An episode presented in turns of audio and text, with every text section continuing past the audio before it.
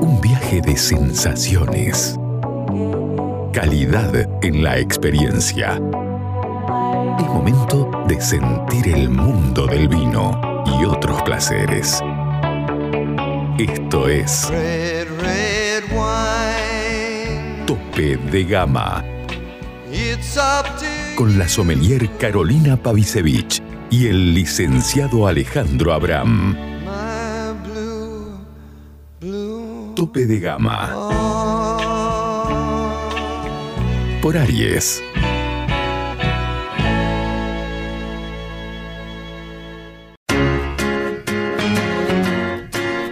Llega a Salta una nueva forma de vestir tu casa.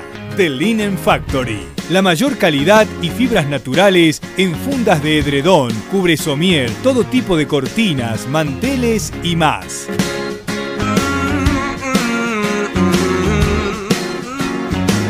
The Linen Factory.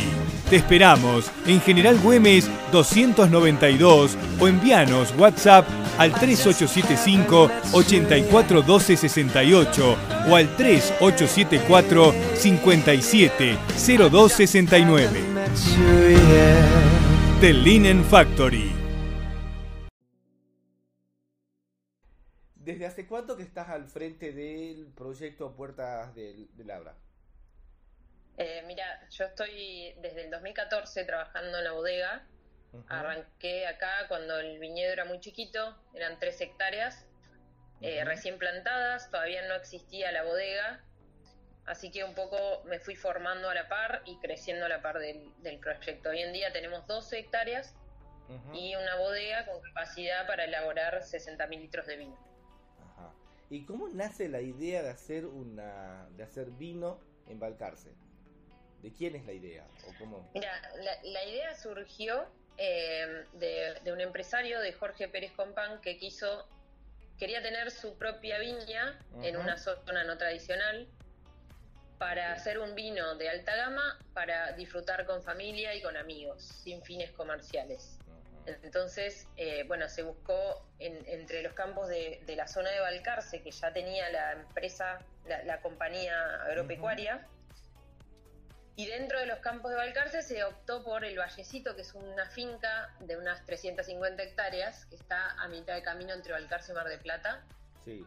que tiene un paisaje muy quebrado, se pueden apreciar las fotos en, en nuestra web o en, o en nuestras redes, eh, lo que hace lo que lo hace propicio para la viticultura porque bueno Balcarce es una zona de muchas heladas Ajá. y al, al ser un, un relieve más bien ondulado eso hace que el aire frío Sí. se vaya para la parte más baja Ajá. entonces el, el viñedo está emplazado en una loma rodeado de sierras esas sierras también lo protegen del, del frío y en verano ayuda la piedra ayuda a reflejar la radiación y levanta un poco la temperatura Ajá. entonces un montón de condiciones que hacen que este microclima sea apto para la viticultura, no solo de varietales blancos, sino también de variedades tintas.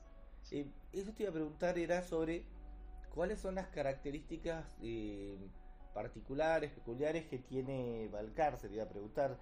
Más que nada pensando por ahí en el suelo, por do- dos cosas en realidad. El suelo, por un lado, que ustedes tienen mucho suelo calcáreo, y por otro lado, Sí. el tema de del efecto Venturi que tienen ustedes ahí en Balcarce.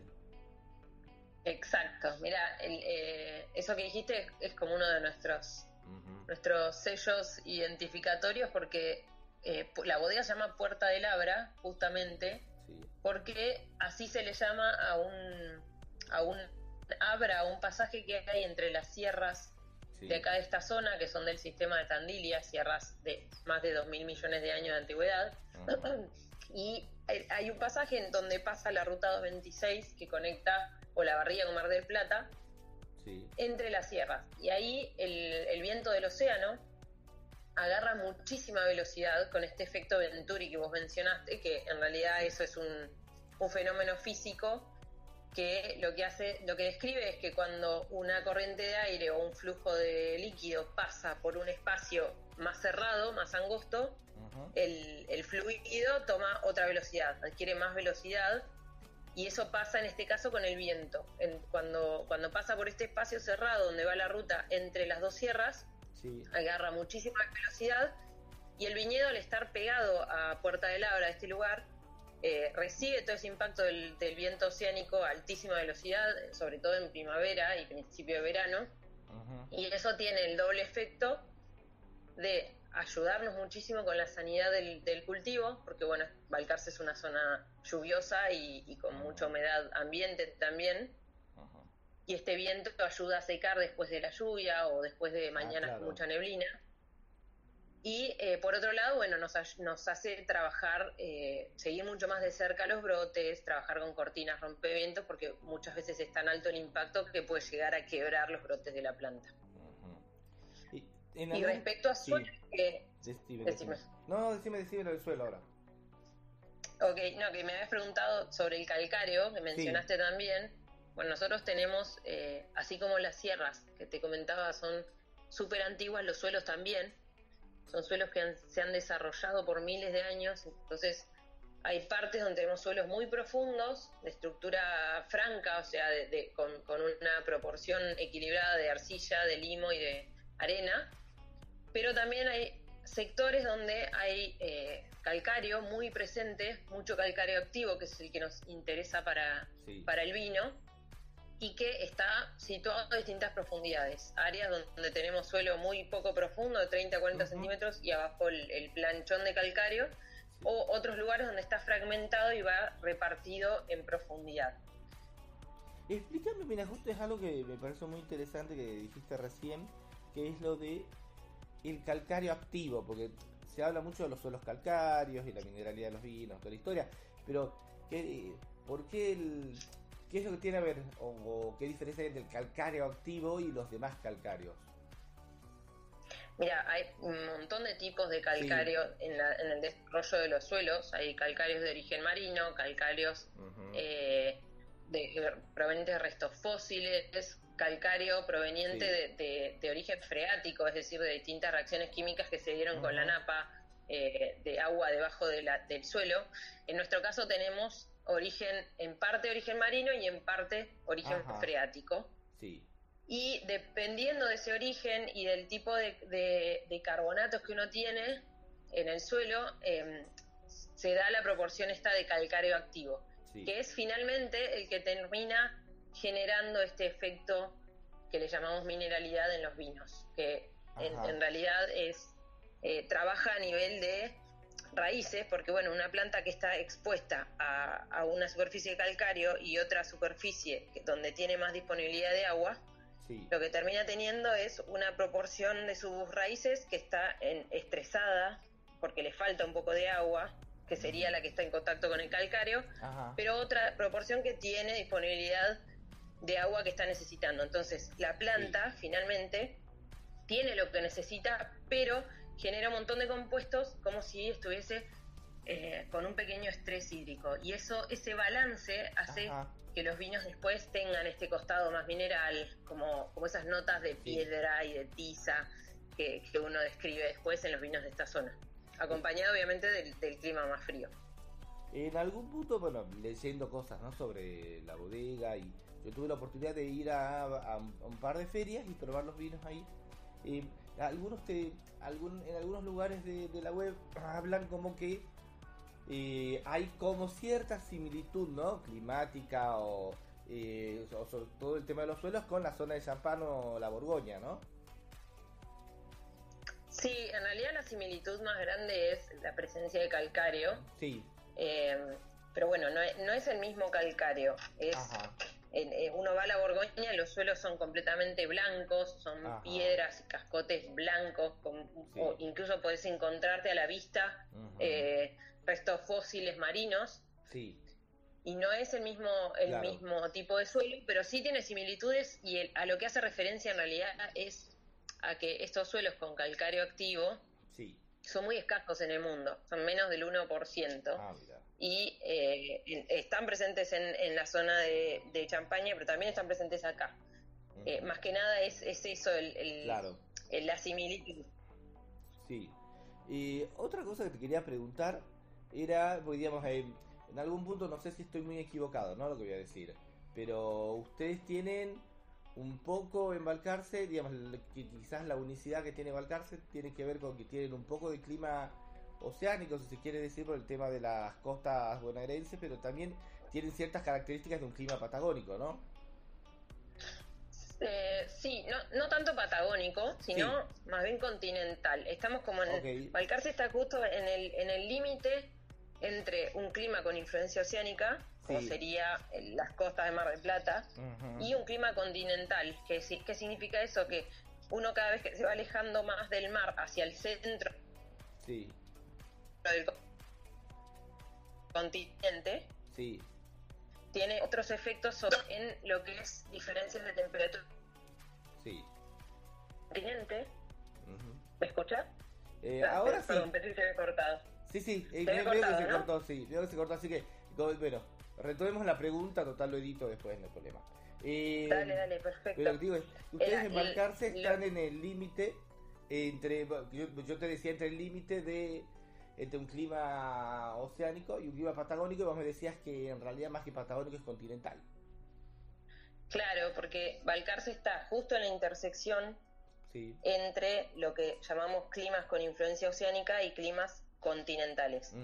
Con influencia oceánica, obviamente es eh, el estar eh, cerca del mar, eso lo que hace es amortiguar los cambios de temperatura entre el día y la noche.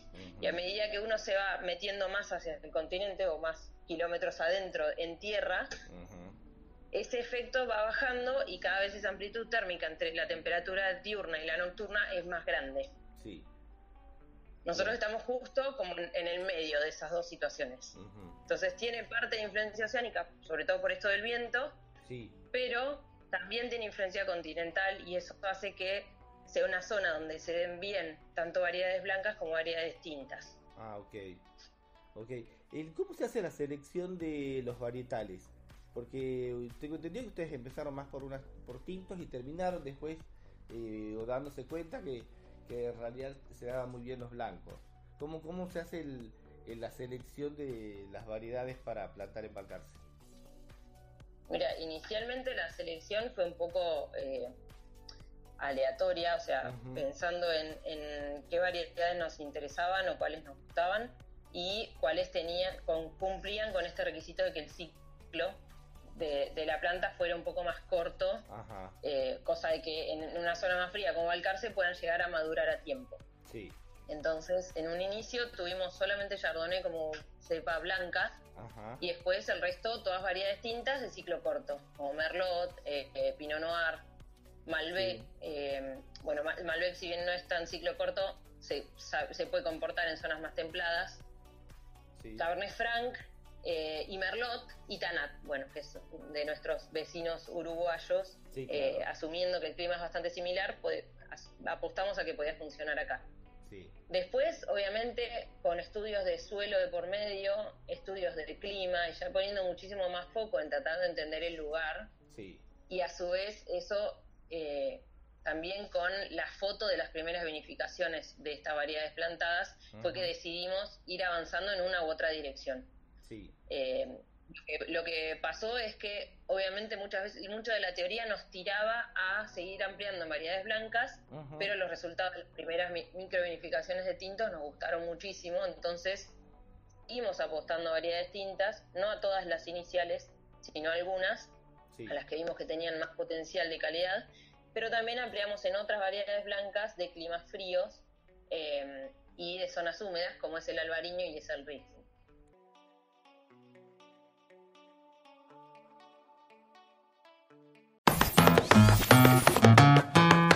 ¿Querés encontrar los mejores vinos de Salta a precio de bodega?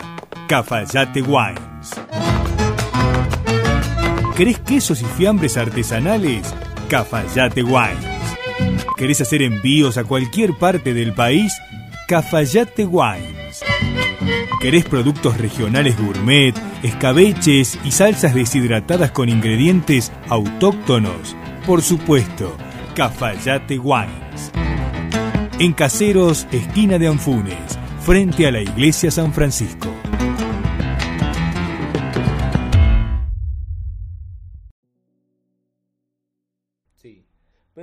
Preguntar, ¿no? Sobre el, Eh, a ver, yo que he tenido la oportunidad de ir a, un par de ferias y probar eh, y hacer las verticales de Riesling, que, es como, creo que es la estrella cuando vamos al stand de Puerta de Labra. Eh, a ver, ¿qué características eh, tiene Balcarce que se, que, se, que se adaptan tanto también a un Riesling, que es algo de un clima muy frío, relacionado con, no sé, con Alsacia, con Alemania, aquí mismo en la Patagonia? ¿Y qué particularidades tiene este Riesling de eh, Puerta de Labra?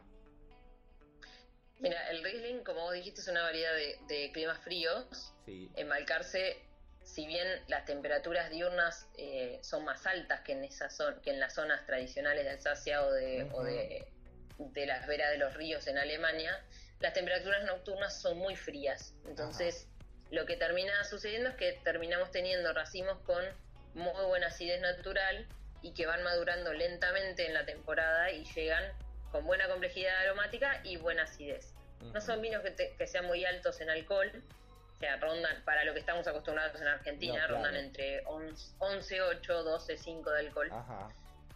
Y lo que tiene, tiene la particularidad, tanto el Riesling como el Albariño, de que hablan un montón del, clima que tuvieron en esa temporada. O sea, el efecto, cualquier efecto de cambios de humedad, o de cambios térmicos o cualquier particularidad climática que haya pasado en esa campaña se nota muchísimo en el vino. También por la forma de vinificarlo, que tratamos de respetar al máximo la expresión de la uva y no, no toquetear tanto la uva dentro de la bodega, justamente para que muestre esta diferencia. Claro. Lo que termina pasando es que uno prueba un, un insólito Riesling y ninguna añada va a ser igual que la otra. Si has tenido la oportunidad de probar las, las verticales es decir, la misma variedad por distintas añadas en una feria, te das cuenta que son vinos totalmente distintos entre sí. Bueno, de hecho había leído sobre el albariño, en realidad que hay algún albariño que tiene crianza, otros albariños que no tienen crianza dependiendo del año, ¿no? Eh, sí, ninguno tiene crianza en roble, ni albariño ni riesling por ahora. Eh, sí tienen crianza sobre elías en tanque. Las lías son las, levaduras eh, ya muertas después de la fermentación que quedan en el fondo del tanque y periódicamente se va como revolviendo, agitando ese fondo para que se vuelvan, vuelvan a entrar en contacto con el vino.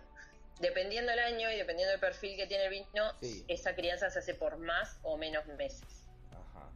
Eh, el albarino bueno, tiene más similitudes en cuanto a clima, en el sentido, digamos, eh, que, que, Galicia es un clima más oceánico. El, eh, sí, sí, tal cual. ¿No? Y el Riesling vendría a ser como más la. un poco. Eh, la iniciativa más jugada, si se puede decir.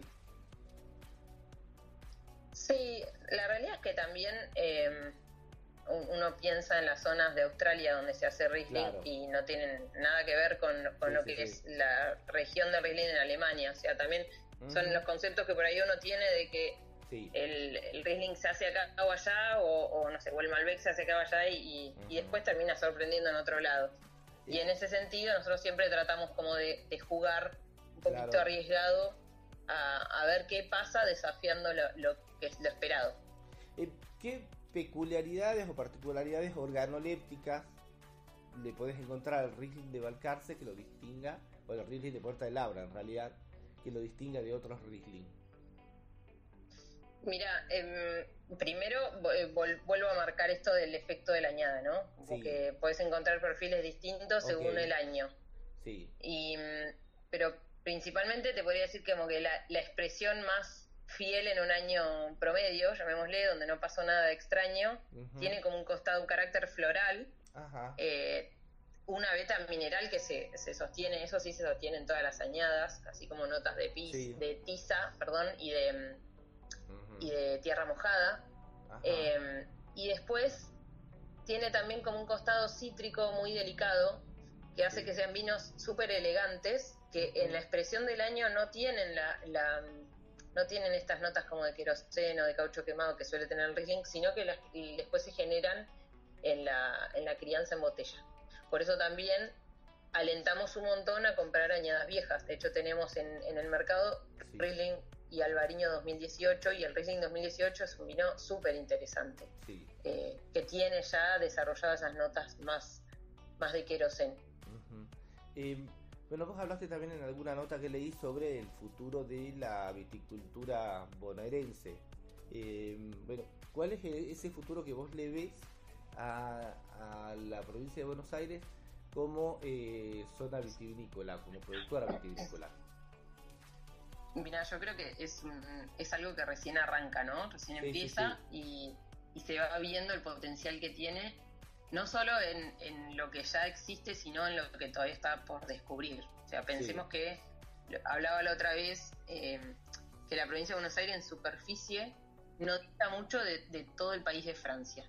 Ajá. Y uno piensa la cantidad de regiones diferenciales y de, y de microclimas y terruños diferenciales que hay en Francia y las variedades que se hacen en cada uno, bueno, es algo que podría tranquilamente pasar acá cuando esto se desarrolle más. Y yo creo que en, en, un mediano plazo se va a desarrollar muchísimo más porque ya vemos mucha gente que se está animando a plantar vides en, en toda esta zona. Eh, vemos que aparecen nuevas indicaciones geográficas. Bueno, de hecho, Valcarce ya es una indicación geográfica desde el año pasado y, nada, creo que es súper alto el, potencial que tiene. Bueno, a ver, vos sentís que cuando se deciden hacer los vinos en Balcarce, también es como, a ver, eh, se rompen ciertos mitos de acuerdo a dónde se podía hacer o a las características de eh, de un terror específico para hacer vino, como que por ejemplo, no sé, tiene que ser casi desértico. Esa es una historia que todos tenemos de, y que después por ahí, por ejemplo, y cuando se hacen todos los primeros viñedos de la costa atlántica, decís, ah, no, pero no es que tenía que ser desértico. Eh, hay algunos, vos hay mitos que se rompen cuando se exploran aquí en Argentina esos nuevos terrores. Sí, sí, definitivamente. Igualmente también creo que es, es un concepto muy argentino, muy nuestro, el, el, de la viticultura en el desierto, porque si uno se va a mirar el resto del mundo, eh, la realidad es que no es así. O sea, si, miramos las regiones de viticultura en, Italia, en Francia, en Alemania, son zonas total, en España mismo, excepto el Priorat, son, son todas zonas eh, de tierras más fértiles, de zonas verdes, zonas con más, más humedad disponible. Entonces, eh, la realidad es que si uno mira más afuera que, lo que es Mendoza y el NOA, eh, te encontrás con que sí, tranquilamente todo esto es una zona vitivinícola. Ajá. Sí, claro, lo pensaba por ahí, porque digamos, yo también, a ver, crecí pensando en que la uva necesitaba un estrés hídrico y una amplitud térmica que solamente la daba un lugar que en realidad es casi desértico y con muy poca agua. Y de pronto, claro, cuando decís vos, vos, te, vos ves para afuera y la verdad es que la mayor parte son climas húmedos y suelos fértiles. Y de todas maneras... Sí, y también eh, es lo lindo que tiene la, la vid, eh, que hay miles de variedades diferentes y que cada lugar encuentra después su, su matrimonio perfecto con alguna variedad específica. Obviamente nosotros acá no vamos a tener vinos con el mismo perfil que, Mendoza, ni con el mismo perfil que Salta, ni Patagonia, porque el lugar es distinto y por eso también las variedades son diferentes. O sea, apuntamos a no querer copiar eh, lo, que, lo que ya existe y es bueno en otras zonas, sino tratar de entender qué es lo mejor lo que mejor se ajusta y lo que mejor se expresa acá. Em, ¿Hay alguna variedad que esté en carpeta para, para comenzar a explorar o para o vinificar en Puerta del Labra? Por ahora no, te diría que por ahora seguimos descubriendo las que ya tenemos. Ajá. Eh, ¿Ustedes hacen espumoso? No, no, tuvimos un, dos añadas sí. a modo experimental. Ajá de, un corte de Pinot Noir y Chardonnay, que la verdad que mostró un montón de potencial, pero bueno, ya eh, eso requiere de otro foco a nivel técnico y, decidimos por, por, el momento ponerlo en pausa para, para tratar de poner todo ese foco en, en los varietales de vino tranquilo. ¿Ustedes cuántos litros están produciendo al año? Ahora estamos produciendo unos 30.000 litros, porque todavía hay, sectores de la plantación que no han entrado en, régimen. Pero bueno, en la viña en régimen debería andar entre los 55 y 60.000 litros. Ajá. Eh, ¿Los primeros viñedos ahí en Balcarce cuándo se plantaron? En 2013. En el año 2013 fueron las primeras tres hectáreas que, que te comentaba hace un ratito y ahora fuimos creciendo en módulos hasta lo que tenemos ahora que son unas 12 hectáreas. Ah, ok, más o menos cuánto tiempo les tomó desde la plantación hasta la primera hasta poder sacar la primera añada. Y tres años, porque los primeros tintos que tuvimos, que de hecho se, se, comercializaron, fueron 2016. Sí. Eh, y también blancos 2016 que, que no, se, no se comercializaron. Sí. Y, y el 2017, bueno, fue un año súper complicado a nivel climático, entonces no hubo, produjimos vinos tintos, pero no alcanzaban la calidad que buscamos, entonces no se vendieron. Ajá y ya a partir de la 2018 tenemos un continuo de añadas hacia adelante. Pero en el caso de los vinos tintos, nosotros le dejamos, eh, le damos una crianza prolongada en madera y también una crianza en botella de entre 12 y 18 meses, según el varietal. Entonces, por ejemplo, hoy en el mercado están los tintos 2018 y recién lanzados de los 2019. Prevenimos con ese desfasaje. Claro. Eh, bueno, una pregunta que te quería hacer también era, eh, hablando en algún momento con, con, Ale Vigil, Ale Vigil siempre destacaba bueno, el potencial de los nuevos terrores en Argentina. Y él destacaba justamente Tandil, por un lado, y por otro lado La Pampa, ¿no? Eh, claro.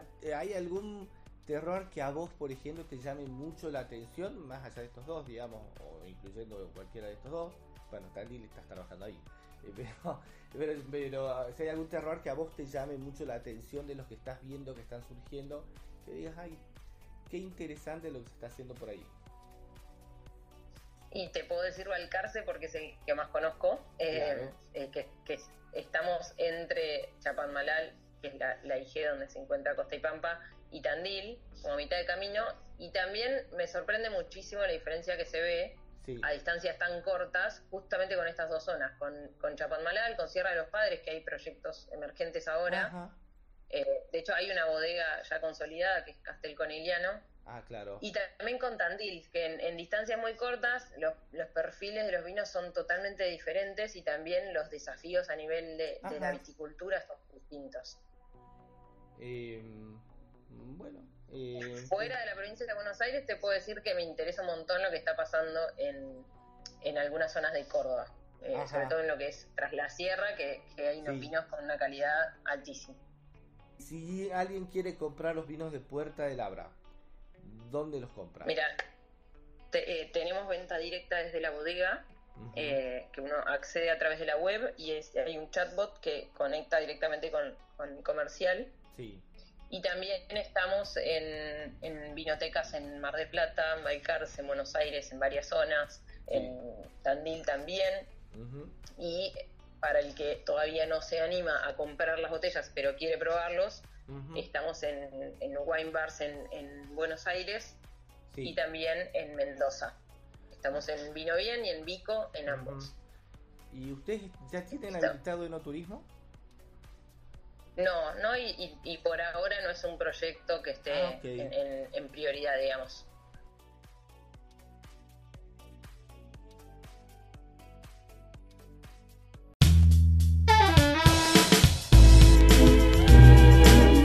Seguimos en nuestras redes sociales, Instagram y Twitter, arroba tope de gama salta.